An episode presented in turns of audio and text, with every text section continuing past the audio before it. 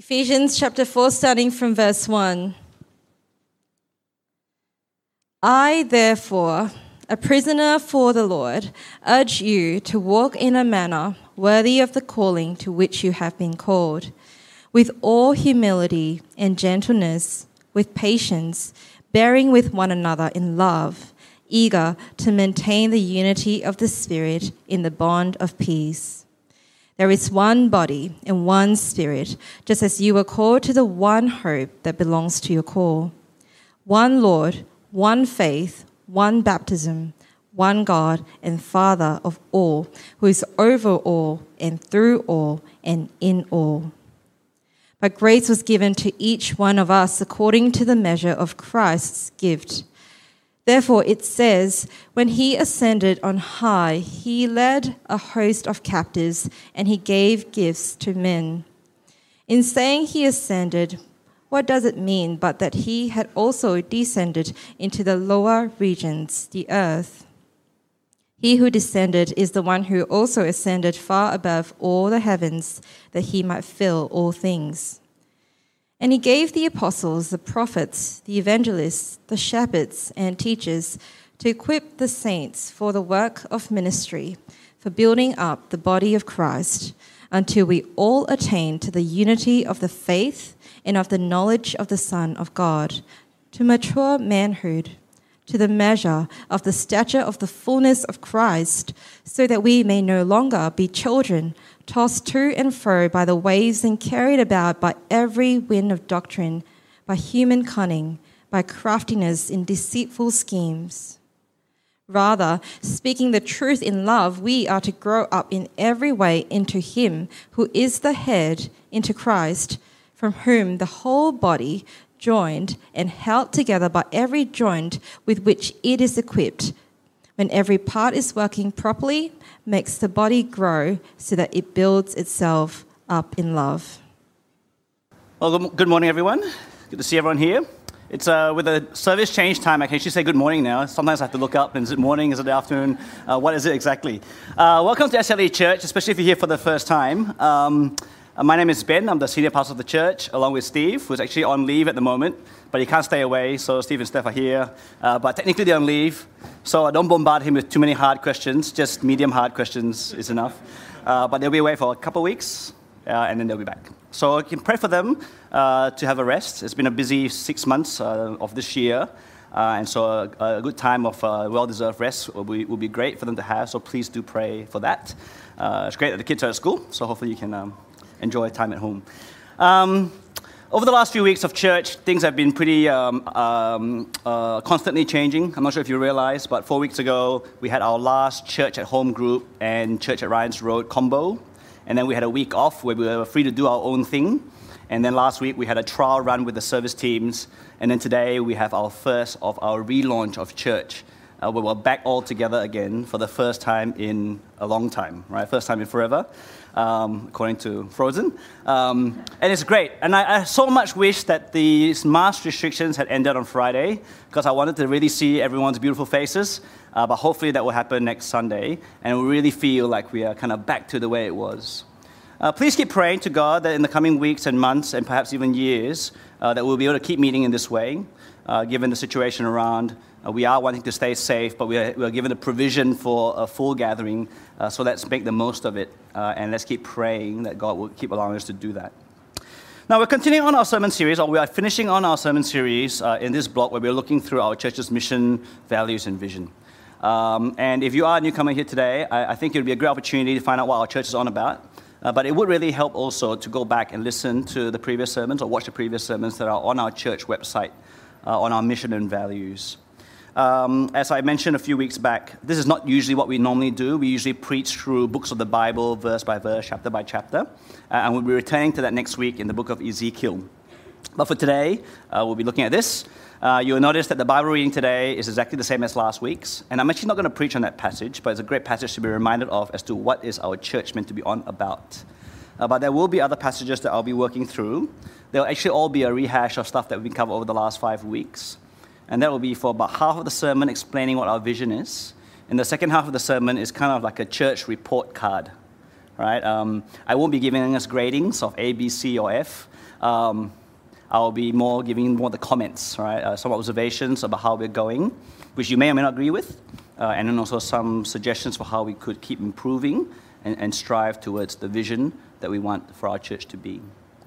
Uh, please um, join with me now as I pray, uh, as we think about our church's vision. Let's pray.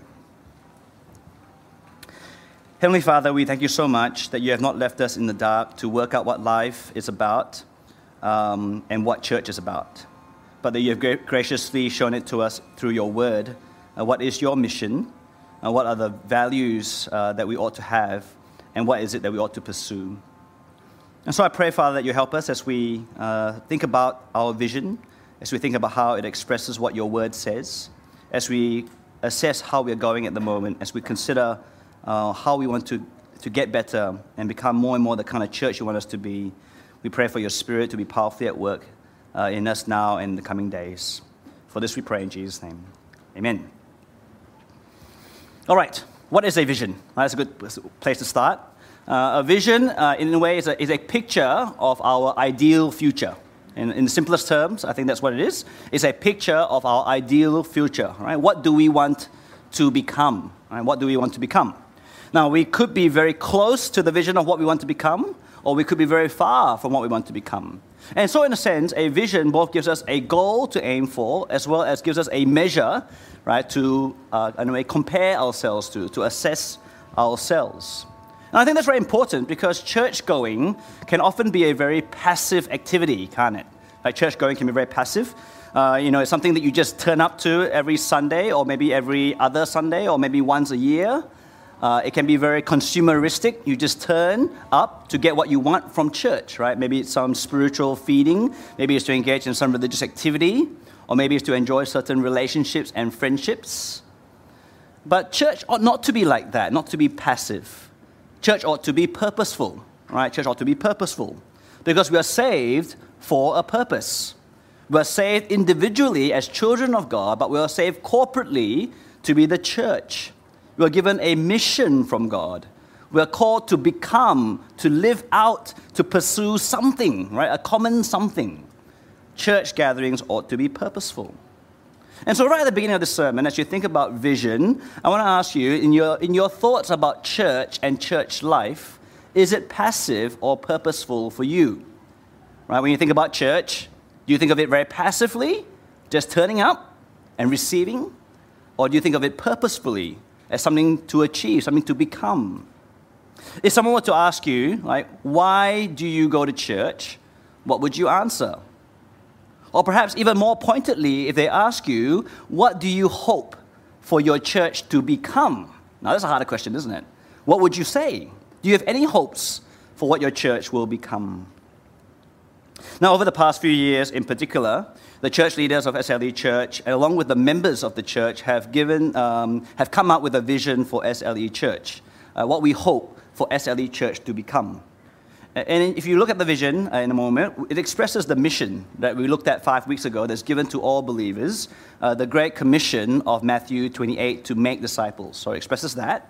It also expresses the core values that we've looked at over the past four weeks, which are core values that come out of scriptures uh, themselves. Right? Core values of gospel centered expository preaching, prayerfulness, discipleship, and unity. And so we see that expressed in our vision.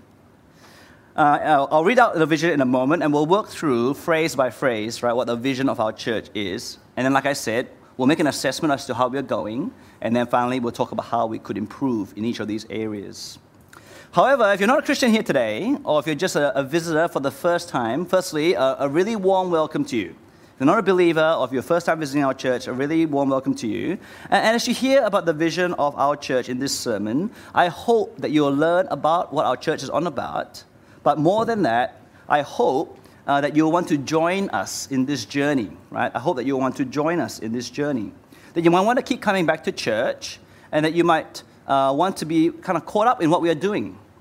Ultimately, my greatest hope is that if you're not yet a Christian, as you hear this sermon, you will want to pursue Christ and become a disciple of Jesus. And if you are a Christian, that you want to stick with us in order to mature as a Christian along with the rest of us. All right, let's get into it, right? SLE Church, what is our vision? All right, it's on your sheet, it's on your outline if you have it, otherwise it's on the screen. Right? SLE Church, we seek to be a prayerful, Christ centered community that proclaims the gospel to unbelievers and grows disciples of Jesus Christ. Now, we spent a long time writing out this very simple sentence, and the order and the wording is all very important. Okay, let me work through it. Starting off in our vision statement is the fact that we hope to be, we seek to be a prayerful church.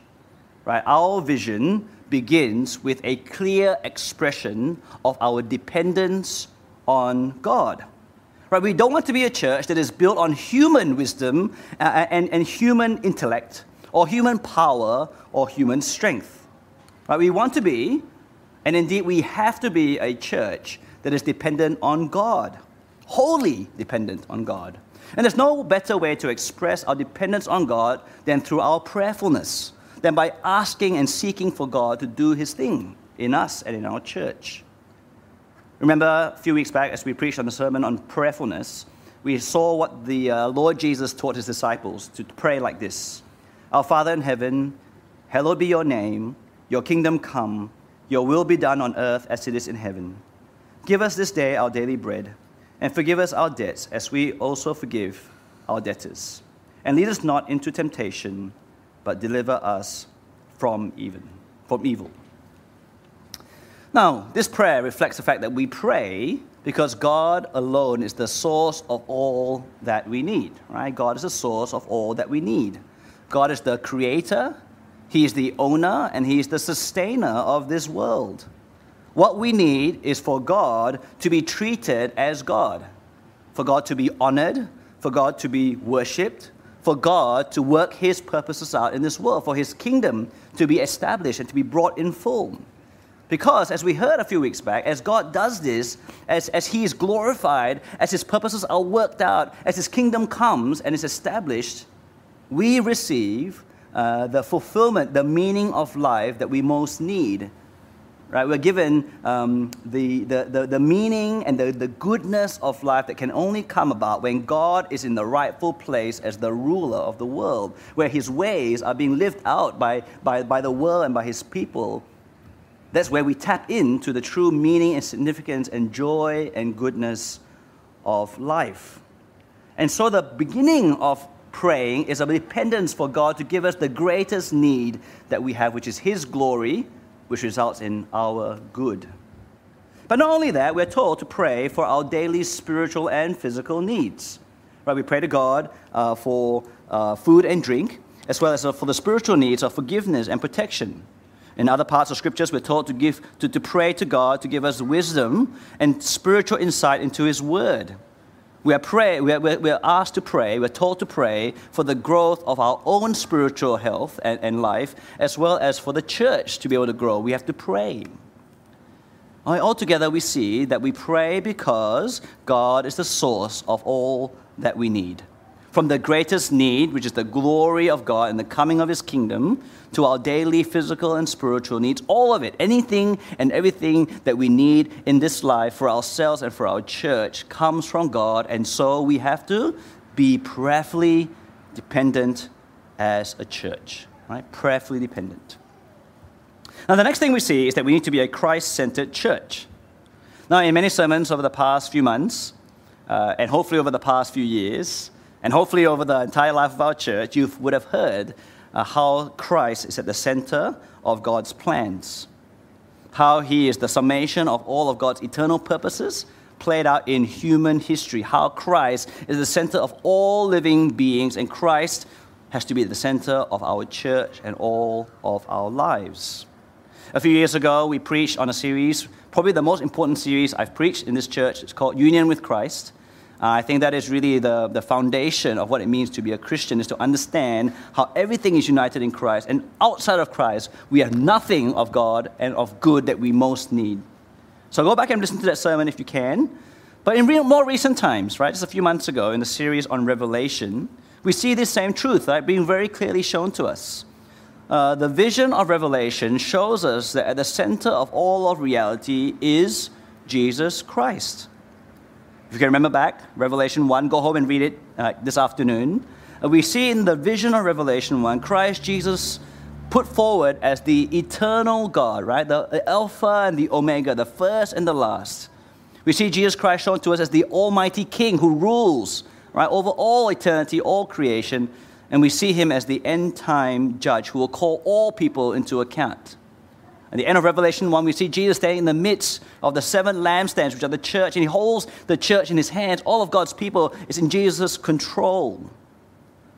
And then when we go to Revelation 4 and 5, we see another vision, this time of this throne room, which is a picture to, given us a picture of the control center, right, of all of eternity and all of human history.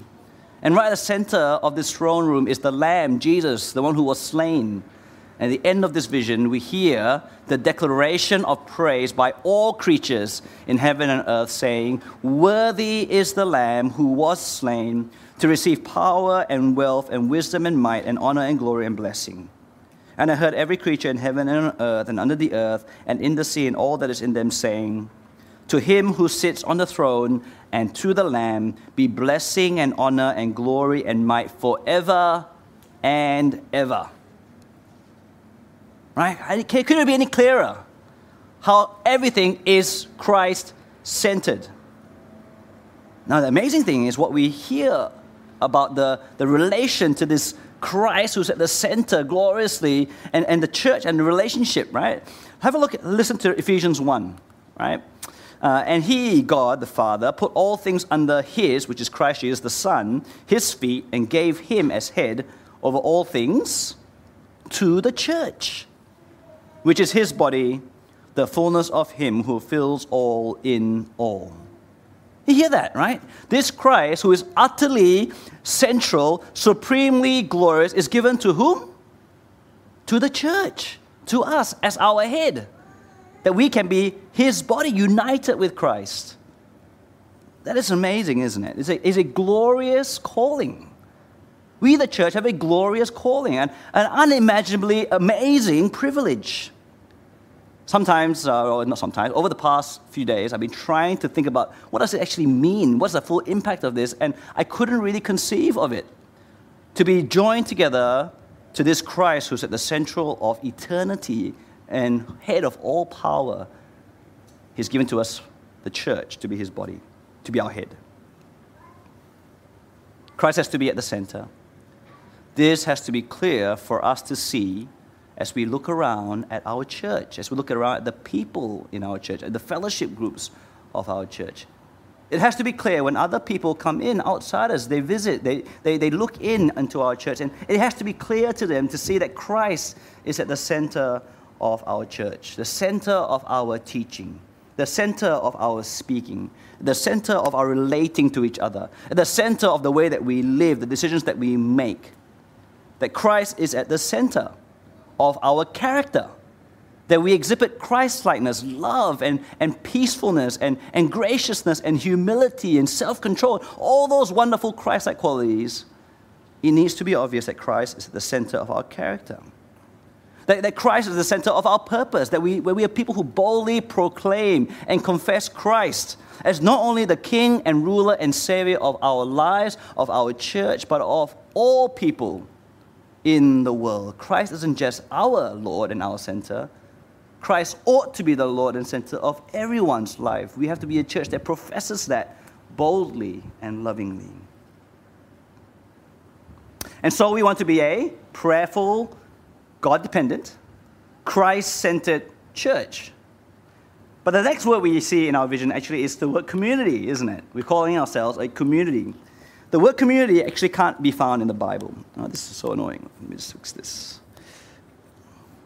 It's a problem when you're OCD. Everything has to be exactly in place, otherwise, um, it's too distracting. Let me just fix up something here.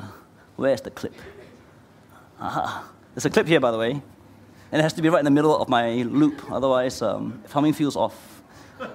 just to give you insight into me, okay? Ah, all right, I can breathe now. Okay. Uh, we want to be a prayerful, Christ centered community. The word community doesn't actually appear in the Bible. If you go to any uh, Bible software and you put the word community in there, nothing turns up. right? In a way, we could have just said in our vision that we seek to be a prayerful, Christ centered church. Now, the word community flows out from the idea of church. So let me explain why church, firstly, is crucial. Right? We are saved to be a church, to be the body of Christ. There is no such thing as a purely personal faith.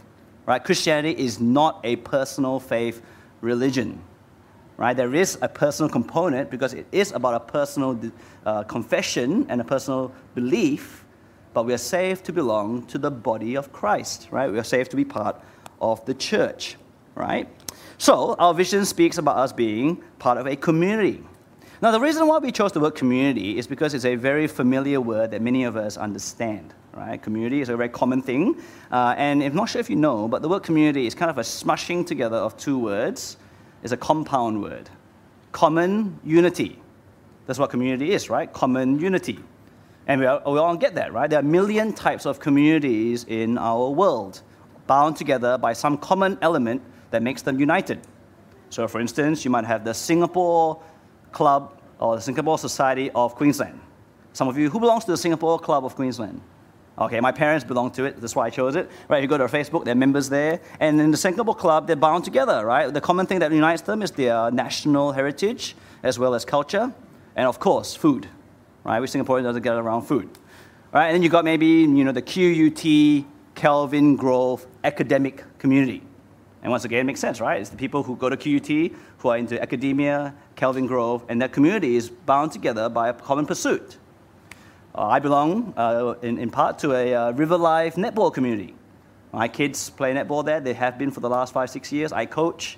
Uh, my daughter's umpire. We hang out. We do things around the netball activity, right? So communities. Now, all communities right, are inclusive of those who share the common ground that defines them. Uh, and people who belong to these communities, uh, they have to possess certain traits and they have to meet certain criteria to belong. Right? There are acceptable behaviors and attitudes that you ought to have to belong to these certain communities. But beyond that, well, you are free to be whoever you want to be, right? Uh, you, you, can be and act everywhere you want as long as it doesn't impact the common elements that need to be there. Now, the core of our community what is common to us here at the church has to be Christ and Christ alone. Right? What is common in our community is Christ and Christ alone. Now, let's be honest, right? There are other things that are also common that we share. Right? We share a common location. All of us live in Brisbane. At least if you're regular to SLE Church, you probably live in Brisbane. Um, most of us live either in the west side or in the south side. We also share the commonality that most of us come from an Asian Chinese background. But these are and should just be incidental commonalities, right? They happen to be common uh, to us because of our location, because of our history, just because it's the way things are, but they must never become the common trait or criteria that determines inclusion or exclusion. We can observe common things that are incidental, but they must never be the thing that, that determines inclusion or exclusion. Now, on the flip side, there are many things that we don't have in common.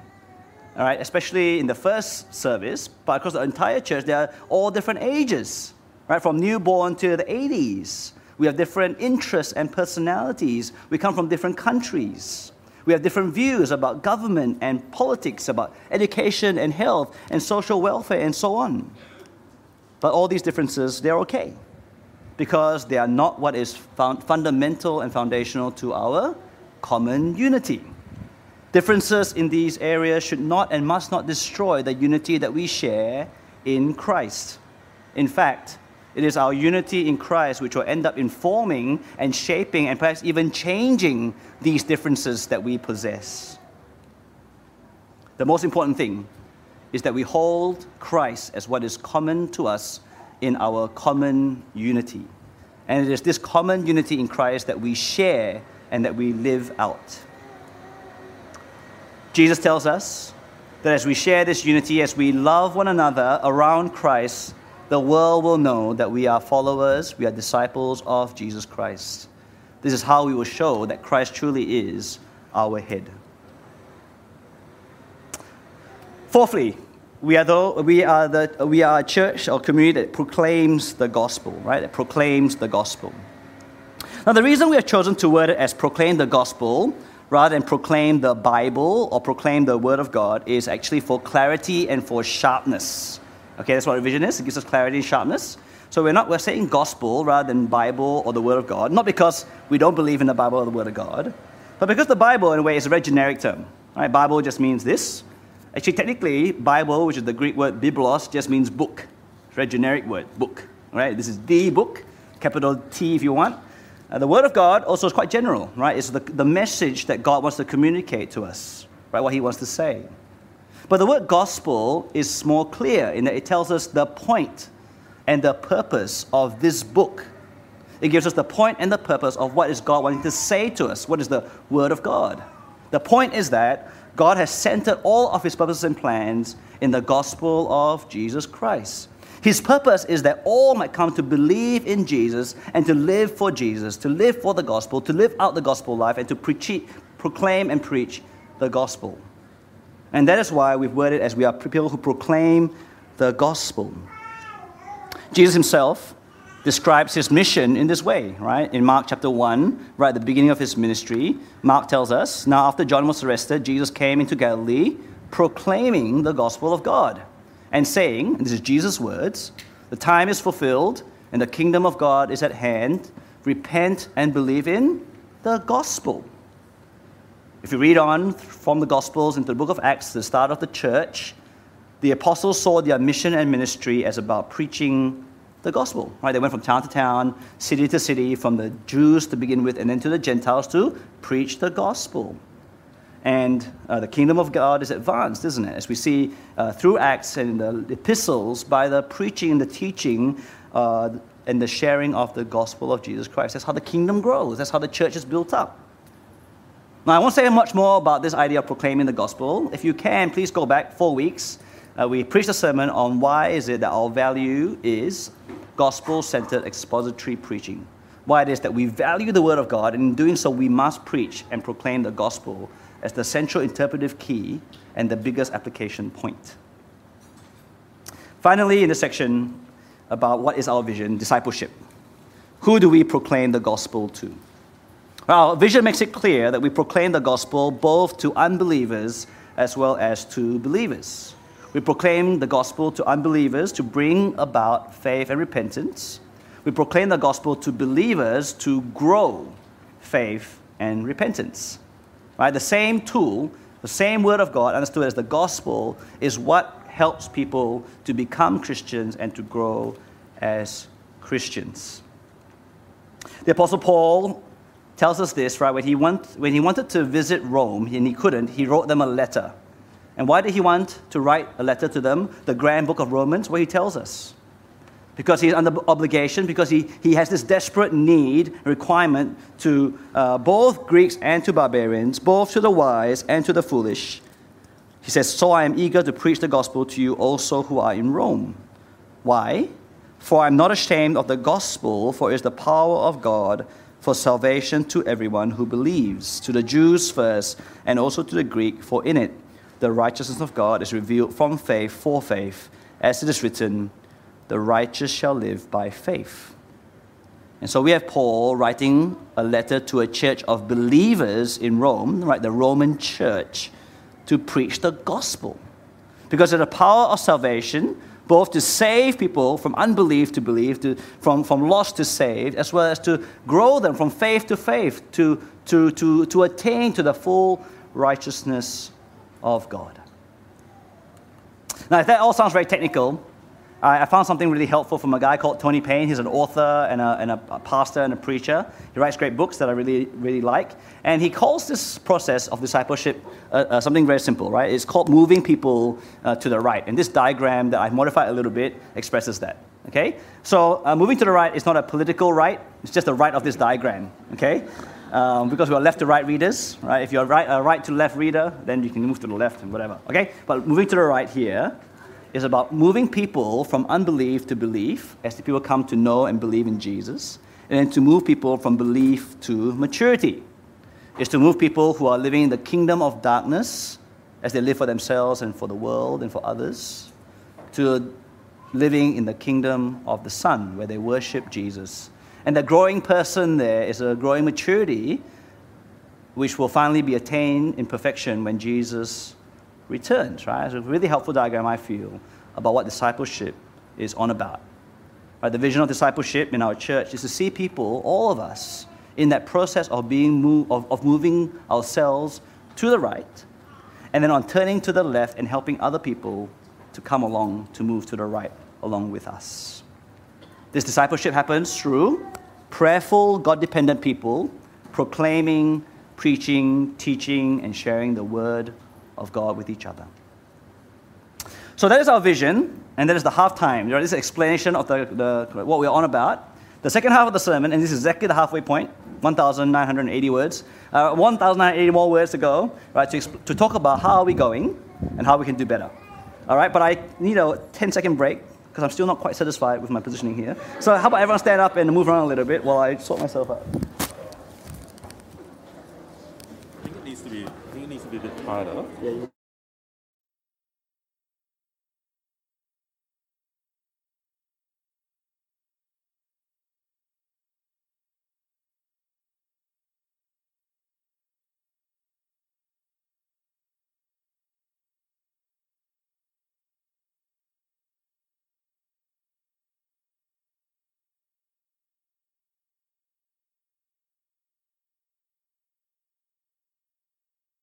Everyone happy to come back? Thanks to Steve for having me sort the problem out. This is why he get paid the big bucks.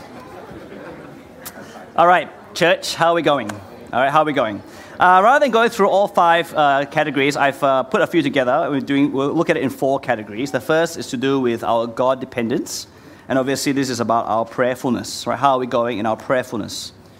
Now, as a pastor of this church, I get to, I guess, have a big, uh, a bird's eye view of, of what's gone on. And I've been here for 12 years now, at least as a pastor. But I'm not sure if you guys know, I've been part of this church since 1990, uh, when I was a 12 year old little kid. Uh, and over the years, I guess we've seen ups and downs all over the place. But in terms of prayerfulness, over the last few years, I've been really encouraged that it's become a greater priority in the life of our church.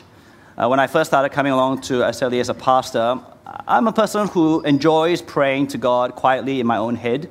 Uh, when I drive, when I go for runs, uh, when I wake up and sleep, I, I, I, tend to talk to God a lot. But I find it difficult sometimes to talk to God with people or in public. And I think that was reflected in the early years of my pastoring of the church. And I didn't really push forward for a lot of uh, uh community prayerfulness. But over the few, last few years, I think we've really changed that. Uh, we've had a few people who really promoted uh, and we've had more prayer meetings as a church and in fellowship groups. And I see people praying together after services and after different events. I see people sharing prayer points, right, personally and in fellowship group, WhatsApp group chats and things like that. It's been a real joy to see a growing prayerfulness. But uh, I think we could be better. Right? I think that if you were to look at our church's calendar, and if you were to ask your leaders of your ministries if they show you the, the calendar of each ministry, I still don't really see that it's really baked in as a core element of our fellowship group life or our church's life. That's something for us to work on, I, I feel, to, to actually build that in as a formal, not, not, not to formalize it just to go through the motion, but to really be devoted to praying together. I heard that the Salt Teens are having first prayer meeting this coming Friday, and someone just said to me, first time ever. So good stuff, right? I'm not sure if that's the first time ever, but for the Salt team, maybe they've only been around six months, it's the first time ever. So anyway. Second thing I want to say about prayerfulness that we can grow in is I think there's a difference between saying our prayers and expressing our dependence. Now, I don't really want to always be assessing things that I hear, but I'm a person who does do that. And sometimes when I hear myself pray or hear other people pray, we're quite functional in our prayer. We say our prayers as a, like a religious activity. And sometimes I wonder if there's a heart behind those prayers whether we're actually expressing dependence when we ask for things from God, or whether we're just kind of wording and, and parroting well known phrases right, that we've heard. So I think we need to express dependence when we're praying. Now, as we express dependence and we really yearn for God to give us what we most need, I think we will do what Paul always tells us to do. He always says, pray without ceasing, always with, can you finish it? Always with what? Say out loud. Thankfulness right? Thankfulness. Why? Because you can't help, if you're always asking and depending on God for things, you can't help but remember that God has already given us so much. Right? He is hallowing His name, He is bringing His kingdom up. He has given us His Son, the gospel.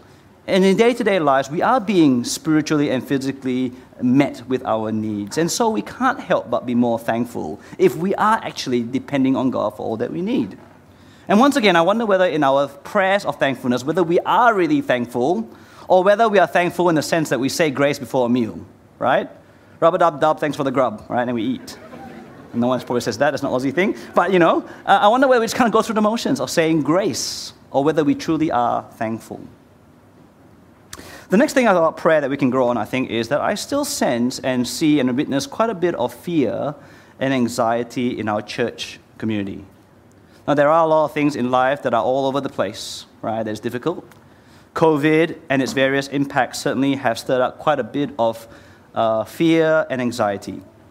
And not only that, we have uh, ongoing fears and anxieties about our relationships, maybe our parenting, our marriage, uh, maybe about our parents, uh, about our marital status, maybe we're struggling with singleness or whatever it is, there are lots of relational anxieties, doesn't there? And then there's also health anxieties, uh, finance anxieties, information technology anxieties, and so many fears and anxieties that's in our community that I sense and I see. Now, I want to say that a prayerful church that is truly dependent on God has humble confidence that God really is in control. It doesn't mean that we, we can expect that God will fix all of our fears and all of the reasons why we might fear and be anxious. But we must, I think, grow in our prayerful dependence and humble confidence that God really is in control. And that the fears and the anxieties of our community and of each of us individually can be dialed down. Wouldn't it be great to see a people who are at peace as we live out our faith as a church? The second big point here is to do with Christ centeredness, right? Is Christ at the center of our community? Right, how are we going with this? Now, on one level, we can talk about Christ centeredness in our teaching, and I think that that is something that's probably a strength of our church. Certainly, Steve and myself and the staff, we focus a lot as to whether our preaching and teaching reflects the centrality of Christ uh, as the Bible presents. And I know over the last few years, we've aligned a lot of our fellowship groups, in fact, all of our fellowship groups, to make sure that the material that is used in Bible studies are actually Christ centered. Now, years back, maybe not so much, but alignment, I think, has been good uh, in recent years. So, teaching wise, I think we're quite, we're quite okay with that. And we got to keep make sure we maintain that. But what about Christ centeredness in the actual worship of our lives? What about Christ centeredness in the way we actually live as individuals, as fellowship groups, and as an entire church? Is Christ actually central in our lives? Are we a church that is living out a conviction and a commitment to Christ as our Savior and King, whom we truly love and trust and obey and serve? Right? Are we a church that has the character of Christ reflected in our relationships? Right? Do we serve Christ and his kingdom first? Now, these questions are much harder for us to answer, aren't they? And there's certainly a variation of answers in individuals, but as a church, how are we going? Now, certainly as a pastor, I get to hear and see many things, and I've gotten to speak to a lot of you and many leaders. And praise God, right? There is so much to praise and thank God for, for evidences that Christ really is at the center, at least, well, not perfectly, but at least definitely and in a growing way in many of our lives and in many of our fellowship groups and as a church. I'm sure many of you right, can look around the room right now and see the evidence of Christ centeredness in the lives of many people who are around you right now in this room. So there are many reasons to give thanks to God for that Christ centeredness is being lived out. But as we examine ourselves and our fellowship groups, and the church as a whole, we know that this is an area where we definitely need to keep growing. Because full maturity in Christ will not happen till heaven. For now, we're all a work in progress. So we must be sober in recognizing that there is still a lack. There is still a shortfall in our faith and obedience, our love and devotion and service to Christ. I think we still struggle in, in some ways, in many ways, to show Christ like love and grace. Um, in, and, patience and humility and even righteousness, right, in our treatment of each other. I think we still struggle at times to, to seek the kingdom of God and Christ's glory first. Right? We know that we struggle because we seek you know, our own kingdoms uh, a lot of the time in our lives. We, we seek to feed our own passions, right? To make decisions out of uh, worldly desire for security and success, right? And for uh, personal comfort and convenience. I'm sure all of us can identify aspects of our lives where Christ is not at the center. Now, how can we do better? I think in our relationships and in our, conversations, I would love for us to be more Christ centered in the things that we talk about. Now, I'm not sure if you know this, but over the last three, four years, we do the discussion questions at the end of the sermon for a reason. Right? Because for 40 minutes or so, you're just hearing what the preacher says. But it's really important that you have a chance for yourself to articulate what you really think about what you've just heard. Right? So uh, we are, we're trying to help you to do that. But even then, some people struggle, isn't it? To, to talk about the, the Bible and, and Christian things.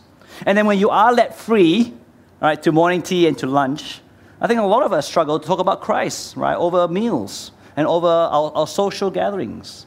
We'll talk about sport, we'll talk about work, we'll talk about friendships, we'll talk about the weather, but we find it hard to talk about Christ and Christian things. I'd love for us to be able to do that more. I'd love to see a growing and obvious Christian characteristics in our relationships. Greater expressions of love and grace, of patience and forgiveness, of, of, of peace lovingness and, and, and, humility in our attitude and speech towards one another.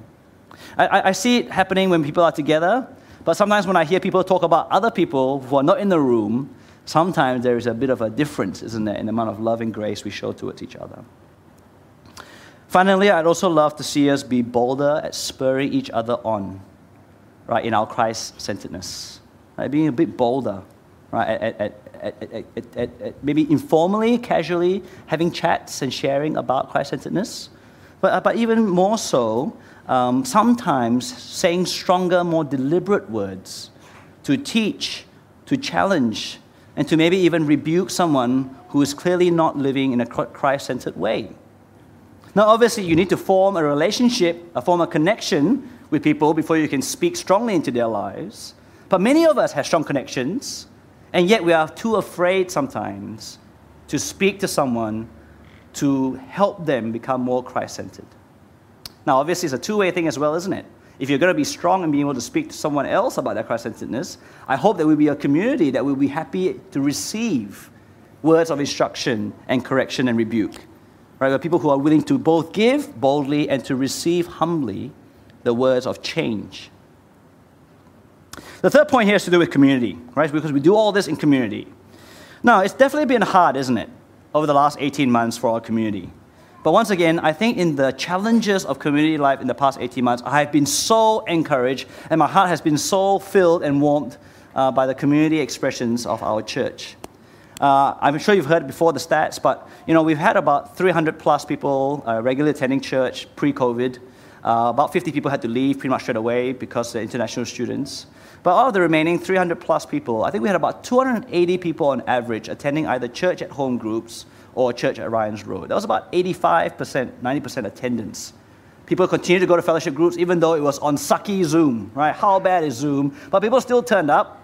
Yes, people weren't always that engaged at Zoom, you could tell, right? They were probably looking at some other work on the rest of the screen. Zoom is that little minimized box where the person speaking, come on, y'all, just admit it, right? And then you've got your Word document, you've got your web page, and maybe you've got a game going on the phone. Okay, everyone laughs because you know it's true. But at least you turned up. At least you turned up, give yourself a pat on the back. And people are still meeting up for one on ones right, and praying and reading the Bible together. Many great things to be encouraged and praise God for. But at the same time, uh, we are looking for the lost sheep, isn't it? It's not the 99 necessary that we want to worry about. That's great. 99 going well. It's that one, that two, that 10%, 15% who are still uh, very, who are maybe dropped off altogether or are, are drifting away and very irregular attendance. We have an opportunity now right, to express our regathering. Today is a great start, isn't it? Not just in terms of regathering as SLE Church, but maybe today is a great start to think about where do you stand in terms of community, in terms of your commitment to church and church life. We have an opportunity as we regather to think about how lethargic or lazy we might have become, or maybe how much we've been ruled by anxieties and fears, or perhaps even more so by convenience and comfort. And today might be a good day to change all that. But it's not just about being physically together that makes us community, is it? It's about that commitment, that common unity in Christ. It's not just about physically gathering, it's about being in partnership as Christians, as a church, in the work of the gospel. Striving side by side for the cause of the gospel, helping each other to grow in Christ's likeness and in service to Christ. Because that is what ultimately will bind us together. Not by just turning up physically, but by actually being partners in the gospel. We do this, I think, by making sure that we do not allow for secondary matters to define us to dilute our focus, or worse still, to divide us. By being clear what is not primary gospel Christ centeredness, but what is secondary, and not allowing those things to define us, to dilute our focus, or worse still, to divide us. you see, when, when in our diversity, and we have a lot of diversity, in our diversity of age and, and race and personality and many other factors, in our diversity, if we are to express and grow in a deep rooted and unbreakable unity in Christ, wouldn't that be an amazing thing? Right? It's not in sameness that when, when, when unity is easy that we show that we're committed to unity. It is when in our diversity we show unity in Christ. And then the world will know that we're disciples of Jesus. I think we can grow in this area, can't we? We can definitely grow in the area of showing our unity in diversity. Now, historically, we have struggled, I think, to express unity in a few areas. One is in our, genera- in our generational boundaries.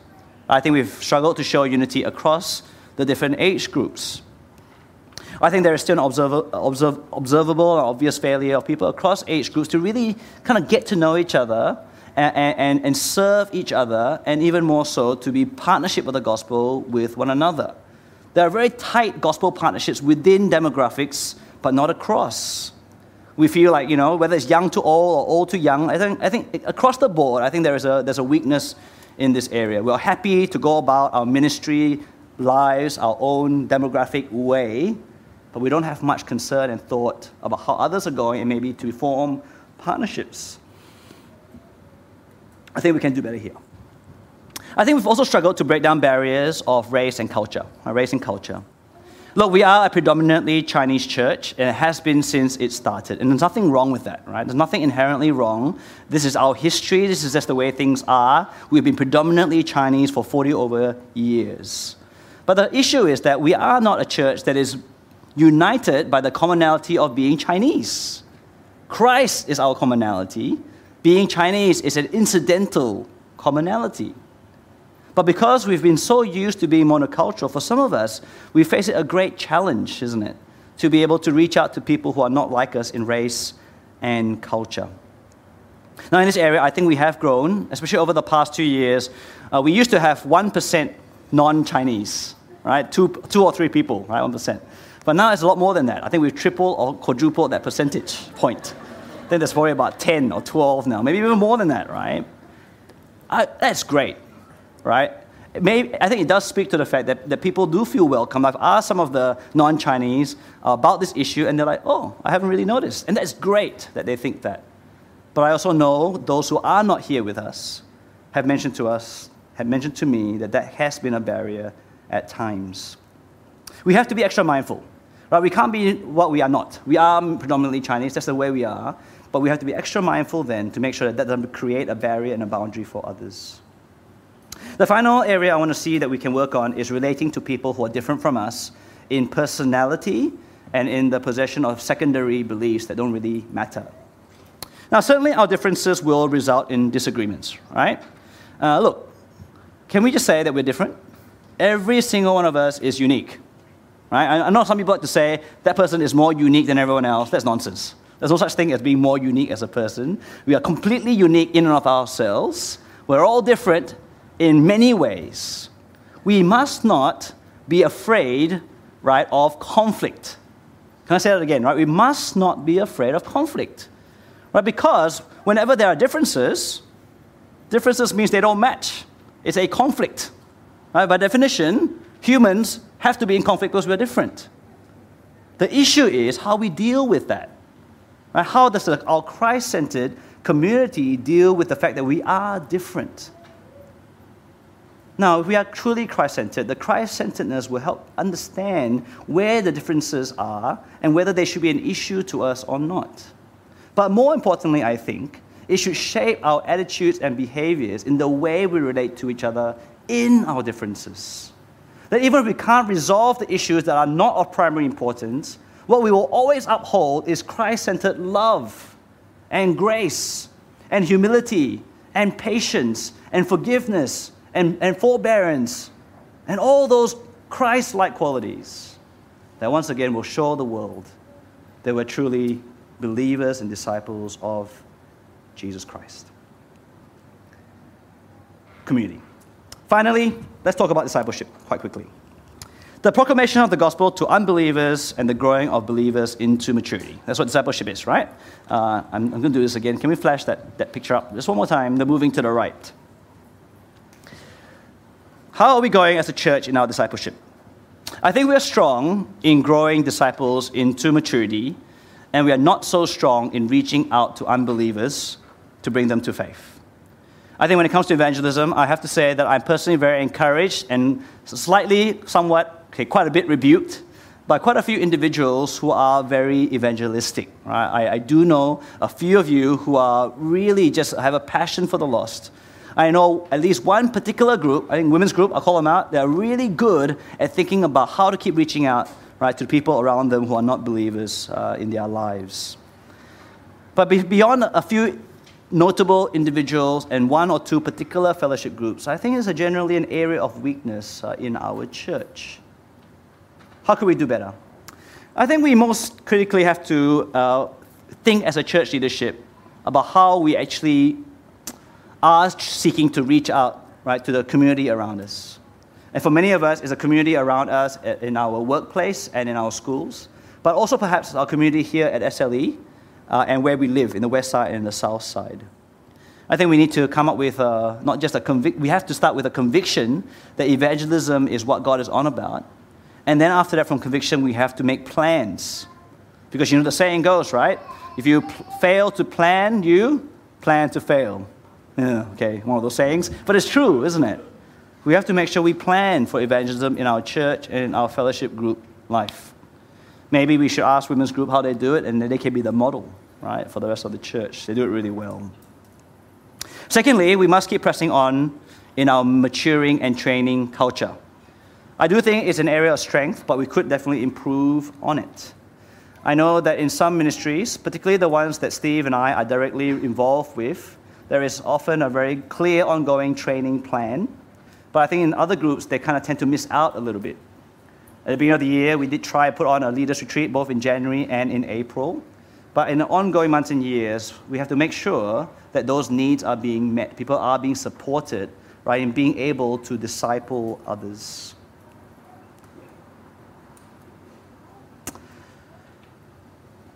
In this area of discipleship, though, rather than just being about a top down approach where the leaders and the fellowship group leaders plan things, I think ultimately my vision for discipleship is to see every single one of us being committed to being on that movement to the right. Right? Number one, that I myself see that I'm progressing to the right myself. And then I want for all of us to have one person that we want to see go from unbelief to belief in our lives, to be reaching out to at least one person, to be meeting out with someone regularly for that purpose. And then to have one more, which is to see someone on my left to move from belief to maturity.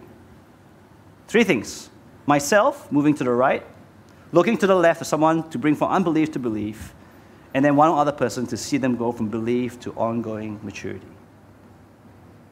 And this will fulfill the mission that is given to us by God to make and grow disciples, doing it prayerfully dependent on God, with Christ at the center of our teaching and our lives of worship in community for the glory of God.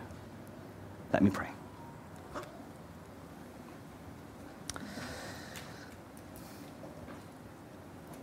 Heavenly Father, we give you great thanks that we do not have to come up with our own vision of how we think church ought to be. We thank you that your word guides us as you reveal your purposes and plans for the world, as you reveal so clearly through the gospel of your Son uh, what your plans and purposes are. We thank you for such clarity that shapes, that ought to shape our community. We thank you for the opportunity today to, to reflect on the vision statement that the leaders and members of SLE Church has made. We pray that all of us here would now spend the time to think about whether this reflects your truths, to think about our convictions and commitment to this vision, and to think about how we are going at the moment and how we could improve. We pray that uh, we would be uh, devoted to this vision because we see that it will produce uh, the best kind of community that will, that will bring about people who truly will become more like Christ, more aligned to Christ's mission. That we will see that this will bring us joy and the goodness that we so need and desire. But ultimately, how in, in, in pursuing this vision, we would honor you and bring you glory. So please help us to do this knowing that we're dependent on you for all things in Christ. Amen.